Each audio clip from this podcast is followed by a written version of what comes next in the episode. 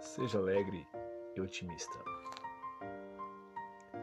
Nada na terra pode destruir a felicidade de um homem otimista e alegre.